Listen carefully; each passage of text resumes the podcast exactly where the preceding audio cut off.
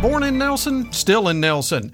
2005 to 2017, Blue Ridge Life magazine celebrating a dozen years in Nelson County and the Blue Ridge. Your Becerra Lawn Care weather update is just ahead. Forecaster Tommy Stafford with your Central Virginia Blue Ridge area weather update. With these warm days now and then, you know spring isn't too far away.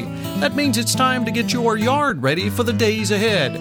Carlos and his team at Becerra Lawn Care can make it happen. Yard debris from the winter months? Got it handled. Mulching? Now's the time. He brings all of his gear to you to get it done in a snap.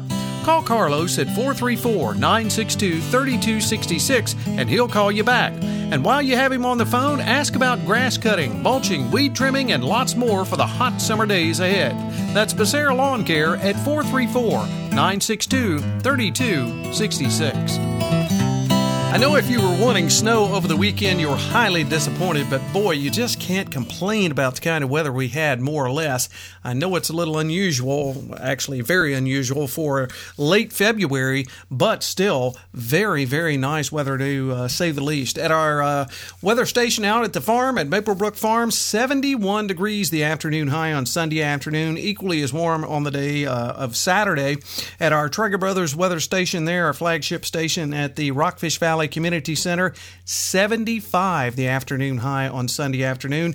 And up top at the Nature Foundation at Wintergreen, even up at 3,500 feet, they were at 58 degrees. So, still a very, very nice day up there for the day on Sunday. More or less, the entire seven day period is still going to be uh, very warm, above average as we work throughout that. We'll have a slight cool down here or there, but I'm telling you, overall, still very warm until we get to at least the end of the seven day period, but still not even cold at that point. As we work our way through the overnight hours into the pre dawn hours on Monday, overnight lows dropping down to around 43 to 44 down below with northwesterly winds at about 5 to 10. On President's Day, Washington's birthday, on Monday, mostly sunny afternoon highs around 70 down below with easterly winds at about 5 in the afternoon. In the mountains, you'll be near 60 degrees for an afternoon high. Monday night, mostly cloudy, near 40 on Tuesday.